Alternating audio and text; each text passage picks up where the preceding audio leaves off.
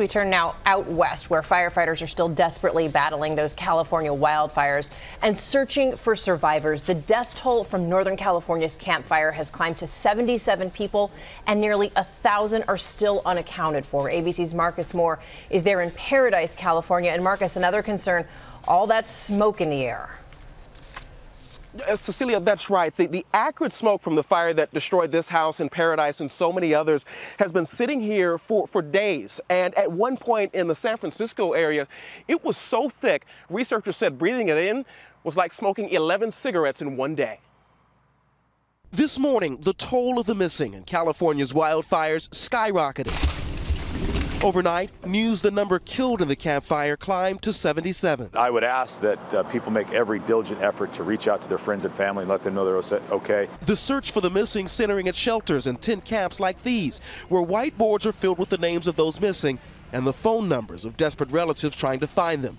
The pastor at this Chico, California church turned shelter detailing the seemingly never ending work to cross off any names. We're also going to walk this around tomorrow morning to everyone that's here to find out if they see themselves on the list. This man says he lost his friends in the fire and overnight learned that his own home was among the more than 10,000 incinerated. I don't want to rebuild. I, I just want to get out here because you just the memory is such a bad memory.